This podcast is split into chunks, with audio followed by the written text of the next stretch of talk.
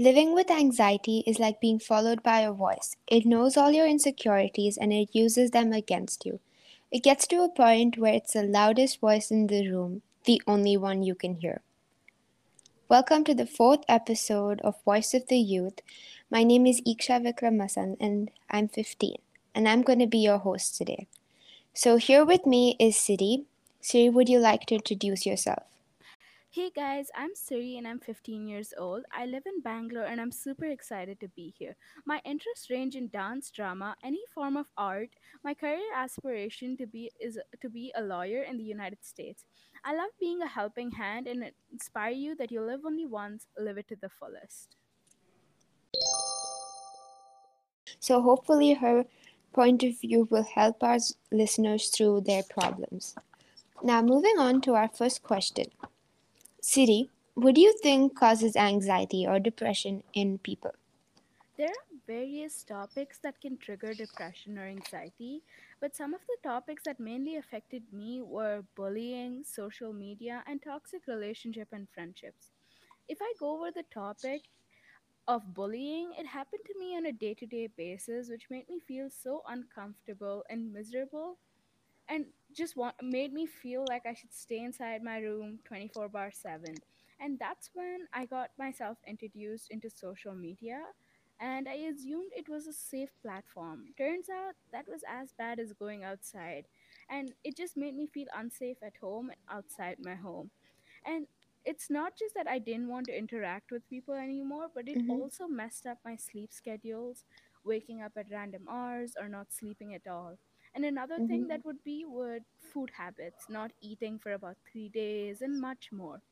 But when I say social media affected me, I say it as because I know people are commenting, sending you DMs, and trying to change you and push you into wrong things. But you need to not give them importance and never lose your self respect over them. Everyone has their own insecurities. For me personally, I I was really insecure about the way I looked, the way I talked, the way I dressed. But slowly, when I learn to love myself, you tend to get rid of these insecurities. right. So, personally, how does it feel for you when you entered into this stage? Uh, well, when I got into depression, I started learning to live with depression. And saying I'm fine is just a real way of deflecting people from what's really going on with you. And when you get really good at acting and convincing that you're okay, people think you're perfect. People think you have no problems at all. And I'm just saying, when you say I'm fine and don't let anyone know about what's going on, it's just a bad decision because over the years, what has happened to me, it just made me realize if I don't support or seek for help, you're just digging a hole into hmm. a void. Depression will lead you into dark places, and those dark places can persist until you believe you need to end it that Mm-hmm, you need to fade. And it's not the best and you may feel like oh it's best if i leave. Everyone will be happy this that. But no depression mm-hmm, overthrows you and takes over and it's your responsibility to ensure that does not happen. When i was at my lowest someone asked me something do you actually want to give up or do you just want to stop feeling like this? And i felt this sudden regret of not asking me that asking myself that but it's not the it's not your fault. When you're in that fog and mindset you don't direct yourself to those questions. Slowly you forget how to live you forget how to be happy. And when i and don't have the mm-hmm, thought oh i'm a depressed teen means you're looked down at. There's no such thing. It's okay. We have been through problems. Some are big some are small we get hurt sometimes we cry we feel emotional sad and right. much more but we are human we are allowed to feel whatever comes to you and i'm telling you it's okay to not be okay sometimes we need we just need some space but always see a point where okay, I'm feeling these things. How do I get over it? How do I overcome this conquest? And what I personally do is when I'm emotional is just blast music in my room. The happiest songs, the song I could just dance to because it relaxes my muscles. I feel much more composed. I feel much better. Trust me, Mm-hmm, when you play sad music or when you look at something that just pulls you down or if you listen to music that reminds you of something and just makes you anxious it's not really helping that side of you sure hmm i'm and you can cry all you want. Crying actually is a good thing because when you cry it cleanses you but after Right. crying and letting out your emotions crying again over the same topic is bad. Maybe that you have cried you've felt upset you've let your emotions. Now you take your time and slowly work towards the top. If you go over the topic again and again you're just going to be going in an endless circle and you may want to end this feeling but it's just gonna it'll be really hard for you. And another thing what i would do is i would write down everything how i was feeling how my day how my day went my behaviors my acts because sometimes we feel like we might be a burden to people while asking for help which is why i feel like when i write down things it's somehow gives me a sort of relief inside me. Yeah. Okay, so, uh, well, I personally think that when people put themselves onto social media, they tend to have high expectations, and this causes them to have disappointment because um, sometimes the people you expect to respond to your post may not respond to your post or like the post. Or, for example, um, if you wanted someone to like your post but they didn't, this affects you. You may not think it affects you, but subconsciously it does. So I would suggest to these people that they should go onto social media without um, having too much of expectations from their followers or viewers. So would you suggest the same? Yes, I do suggest the same because I know how it feels when you send a DM or a post or something post something specific and you don't receive what you expected. And I know some of you must be like, "Oh, it's just a reply or just a post," but sometimes subconsciously without you realizing, deep down you did actually want that reply and that one specific person to react. Yeah. Okay, so moving on to our next question. What are your thoughts on the statement, um, ignorance is bliss?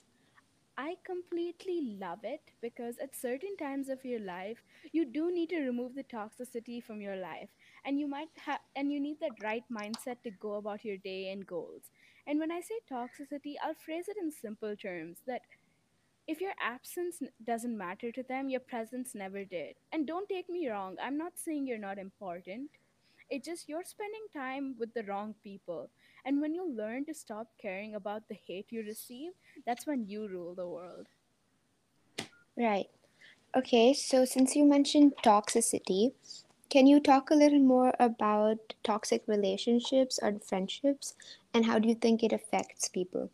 See, toxic relationship and friendships basically show that or it makes you feel like you have you don't have support or you have no sympathy and when they dismiss your concerns or refuse to respond to your messages or or your requests for encouragement you feel excluded. And in other words when you need a friend the most they aren't there for you. And some of the symptoms that i i wouldn't call it symptoms but i would find it a catch to know when it's an unhealthy relationship or not. But one of some of them are like pulling you down. Friends joke around a lot. A little friendly teasing doesn't make you is not mean your relationship is toxic especially when you're laughing along with them but it is probably unhealthy if a friend constantly demeans you and makes you unhappy whether it's a subtle nagging or methods of explicit insults. And when you mention it and when you do mention to them that it's affecting you and they completely ignore that and still continue is when you know you're in an unhealthy relationship or friendship and Right. personally what i experienced was that i was never treated the right way they took advantage of me and it's more of like they try to change me Mm-hmm. from who i am and force me to do things i never wanted to do example they forced me to purge because i wasn't their body type and Right. some things like these can really affect you and they're they may seem really small but they have a really huge impact on you Mm-hmm. Okay. So on that note, do you think overthinking affects um, you like while you're about like so do you think it affects a person when they overthink about a relationship or anything? How do you think it affects them?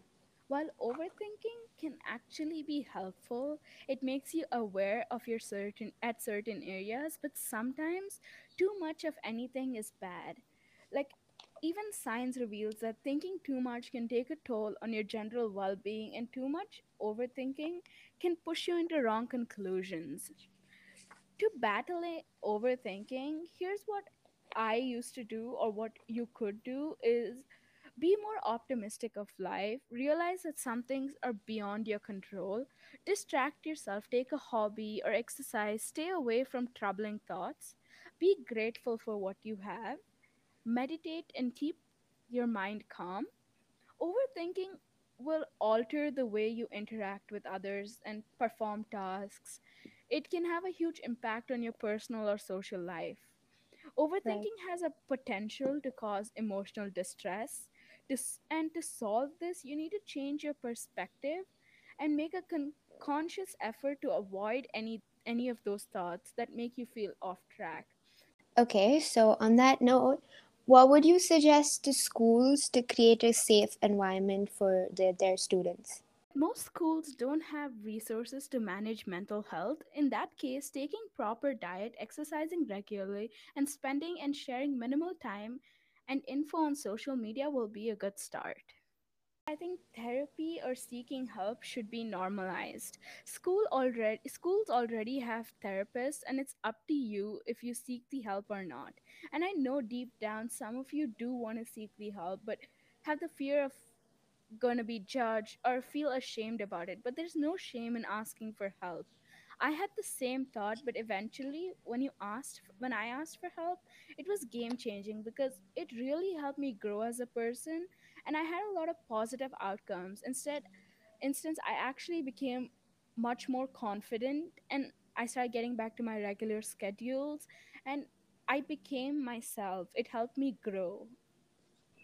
Right. So once you were out of depression, how did it feel to finally be yourself again? To be honest, it's one of the best feelings because when you finally be yourself, it's like the weight has been lifted off your shoulders. And trust me, I regret each and every minute when I couldn't love myself because truly, when you love yourself, it makes you feel so powerful, makes you feel so confident. And not just that, but for sure makes you happy makes you productive makes you look at thing makes you look at life differently and you feel so much more enthused and energized to do any of those things Right. That's that's so true. Um, so what made you choose a podcast to communicate your thoughts? Um, first thing I want to address is I'm just 15, and I know that some of you might come up to me and say, You're just 15. How are we supposed to rely on you? But you need to know I'm just here to voice myself and maybe inspire many others. Many people want to voice themselves, but some of you just cut yourself off away from the world because of the fear of being judged, the fear of rejection, or the high urge of social acceptance. Sure, everyone wants to be accepted and but then when you see that people are changing themselves for others it only happens because there are some people influencing you saying oh you're dark you can't do this. Oh you're this you're fat you can't do this. You can't be a model you're too thin you can't do this. The list keeps going on. You need to know not everyone is perfect. You are unique in your own way. I'm here to tell you you always place a high priority on yourself. So true. Okay, Siri, thank you for do- joining us today. thank you. Um, so her struggles could be your inspiration. Thank you for listening. Hope you have a great day.